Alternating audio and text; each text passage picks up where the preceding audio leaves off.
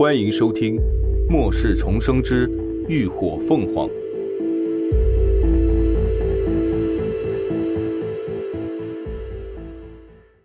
第三百四十四集，占便宜。连峰看着此刻在他面前睡得毫无防备的人儿，内心渐渐翻起了一片柔软。其实，常年过着刀口舔血的生活，他早就将生死置之度外。死亡对于他来说是件再稀疏平常的事了，他并不惧怕。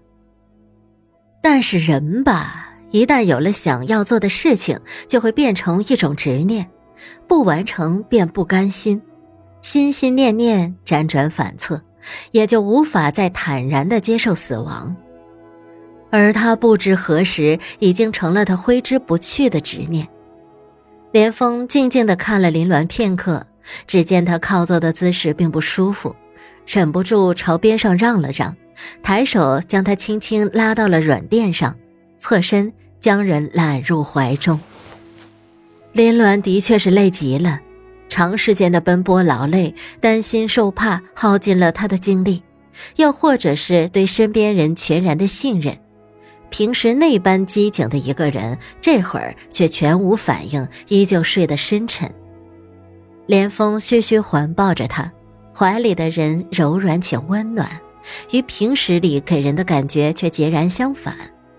他褪去冷傲锐意，安静的像个孩子，似乎感觉姿势有些别扭。林鸾无意识的往他怀里靠了靠，找了个舒服的位置，便又安静的不动了。连峰忍不住弯起了嘴角。伸手抚上他柔软的头发，感受他均匀的呼吸，哪怕什么都不做，依然都觉得心里无数欢喜涌上来。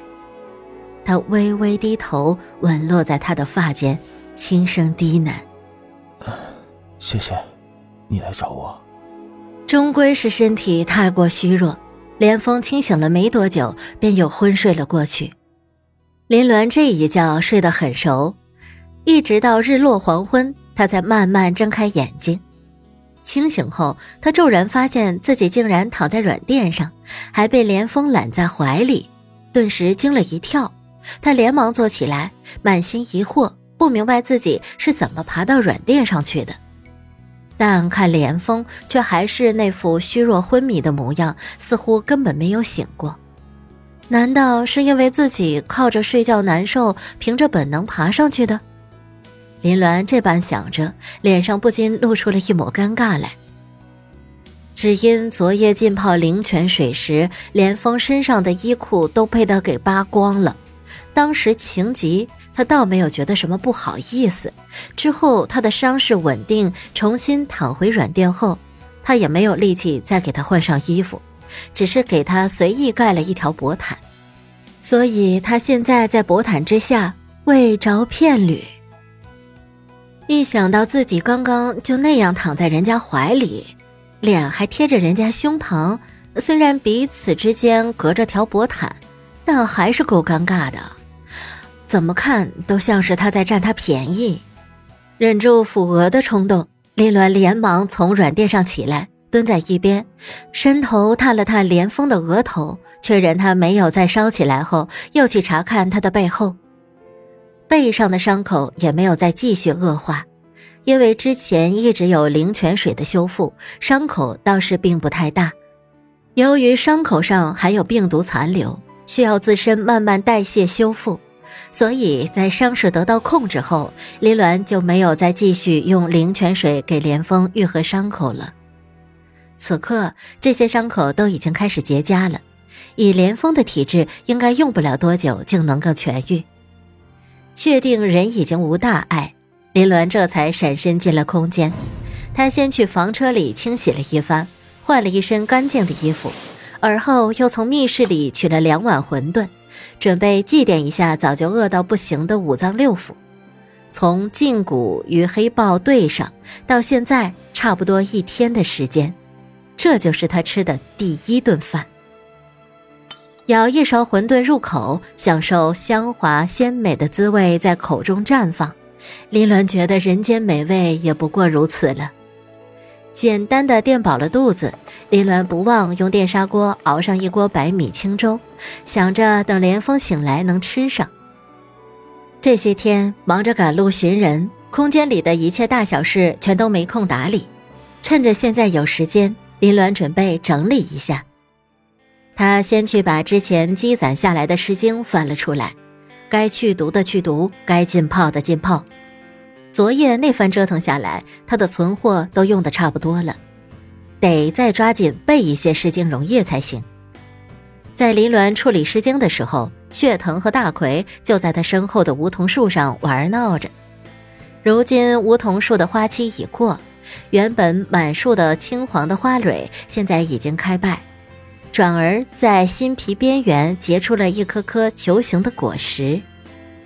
这些梧桐子与林鸾以往见过的大不一样，普通的梧桐子都是青皮，约莫豌豆大小，但这棵树上的梧桐子却大了近一倍，颜色也是从未见过的青白色，而且随着果子日渐成熟，青色还在不断的退化，也不知待成熟过后会变成什么样子。整理好《诗经》。林鸾又顺道去看了看那头变异黑熊，那黑熊此刻正悠哉哉地趴在溪边睡觉。听到响动，他抬了下眼皮瞅了瞅，一见是林鸾，哼，又翻身继续打起了瞌睡。那安逸的熊样儿丝毫不见之前的狂躁暴怒。见他适应的挺好，林鸾也不吵他。转身便去菜地果园，准备将成熟的瓜果蔬菜采摘下来。他一边忙碌着，一边还不忘记时刻注意外头的动静。正当他刚摘完黄瓜，就察觉到外头的人已经醒了。他忙将采摘好的瓜果蔬菜收进密室，洗了洗手，就闪身出了空间。而此刻。连峰醒来，发现怀里空空，洞内也不见人影，忙从软垫上爬了起来，将薄毯随意往身上一裹，就准备下地寻人。